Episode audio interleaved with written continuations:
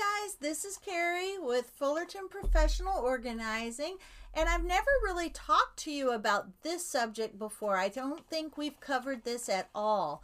But um, Andrea Hancock talks about pet organization, and I think the other um, organizer that I've listened to that also includes pet organization a little bit is um, Nikki at home. Um, on some of her videos, she talks about her dogs and and um, how she incorporates her dogs into her organized home. But this is uh, a subject that is important especially before you get a pet you might want these these might be ideas to think about before you even get a pet okay so pet organization um, things to avoid um, avoid nails, razors, batteries, and small items because just like children, they put things in their mouth when they're puppies, especially. They chew on everything. So these are things that you might want to consider keeping out of the way of puppies, just like you would babies. Avoid uh, nails, razors, batteries, and small items that they can put in their mouth and swallow.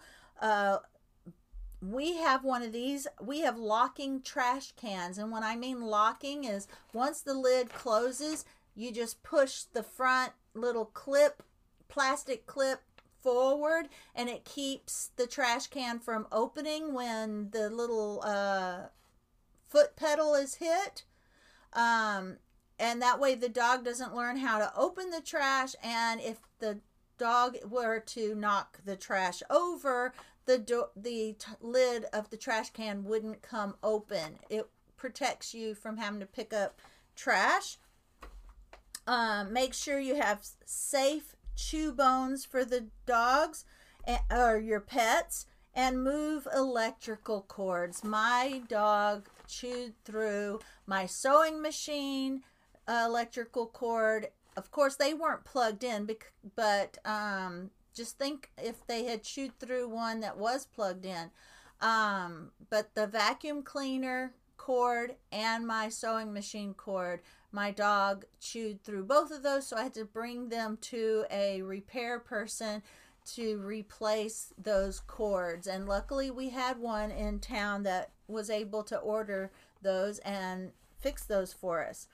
Um, another thing that's very helpful is a pet cabinet or in the entryway cabinet for all the things that come and go into the home daily. Um, you can keep your shoes, the dog leash, your keys, dog treats, those waste bags that you carry for picking up the dog's waste while you're walking, little portable water bowls, and maybe even the uh, dog brush in a cabinet or an entryway cabinet. Uh, uh or ha- instead of that, maybe a pet bench for bins to hold toys and etc. for the dogs, or just a drawer for bandanas and clothes and the pee pads for the dogs baskets for pet cleanup items, shelves with bins and baskets to hide all the dog gear or pet gear. I keep saying dog because I have a dog, but pet gear. Uh, pet crates or cat towers that look like part of your furniture or matches part of your furniture. So it just kind of blends in. Uh, with drawers or even shelves attached to them uh, for uh, the, the other pet gear.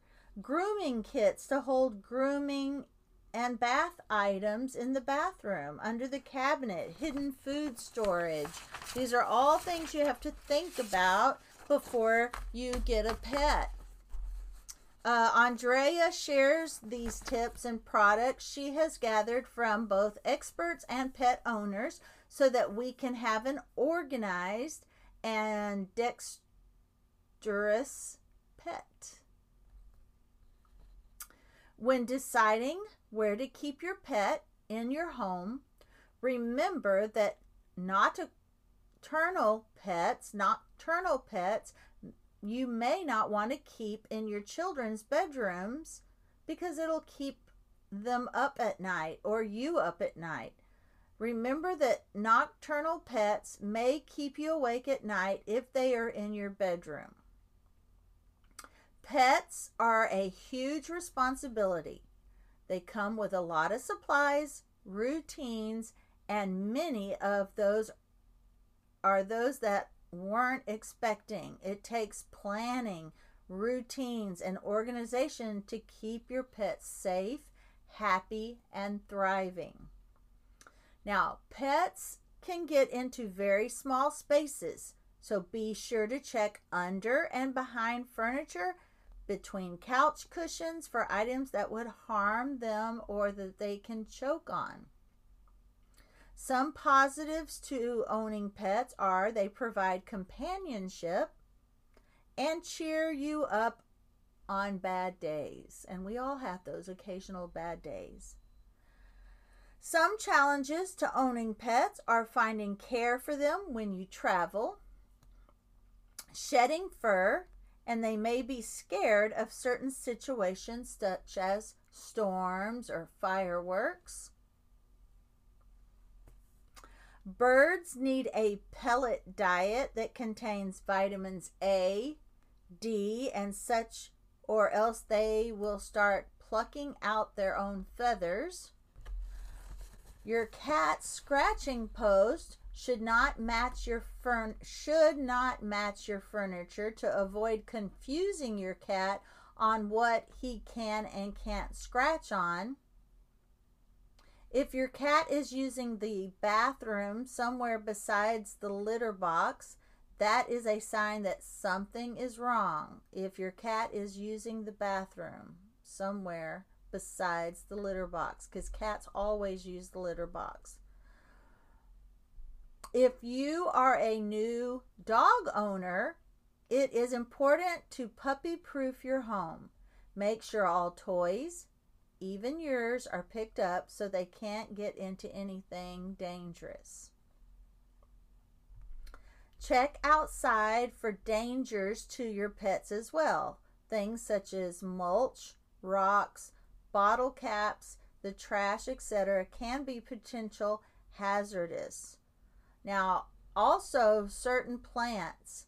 Uh, my uh, my parents have had pets that were not dogs, pets that have eaten some of their house plants and that was poisonous to that pet, and the pet passed away because they didn't know that these plants were poisonous to the pets and they didn't know that their pets would actually try to eat them. So give your pocket pets plenty of toys so they can get exercise. Instead of having a water bowl or dish for your bird or pocket pet, you want to have a bottle that hangs off the edge so that it will not get contaminated Pocket pets become prey if you have a dog or cat around. Make sure to keep an eye on them. Now, do not share food with your pets. Their systems can't handle our food, and eating it may lead to pancreatitis, vomiting, diarrhea, or other potential deadly outcomes. All right, so that was a short little segment on pets and how to keep them safe. And um, and also like I said watch your your your house plants can be poisonous to some animals as well. Um, so try to keep them out of your uh, house plants and um, do your research before you get a pet so you know what it takes to take care of them. What are the pros? What are the cons? And what do you need before you get the pet and after you get the pet? Um, and w- what works for some pets may not work for other pets. especially if they're male and female. Some male and female pets are they have different ways and uh, different minds and what works for one doesn't work for the other. We had a male beagle that um,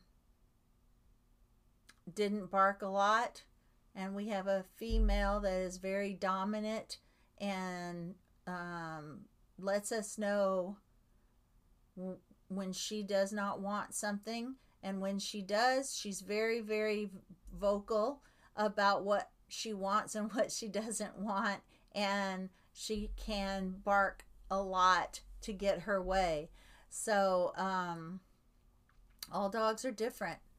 All right. I thank you for watching. I know this one was a little bit short, but I will see you on the next podcast. Thanks for listening.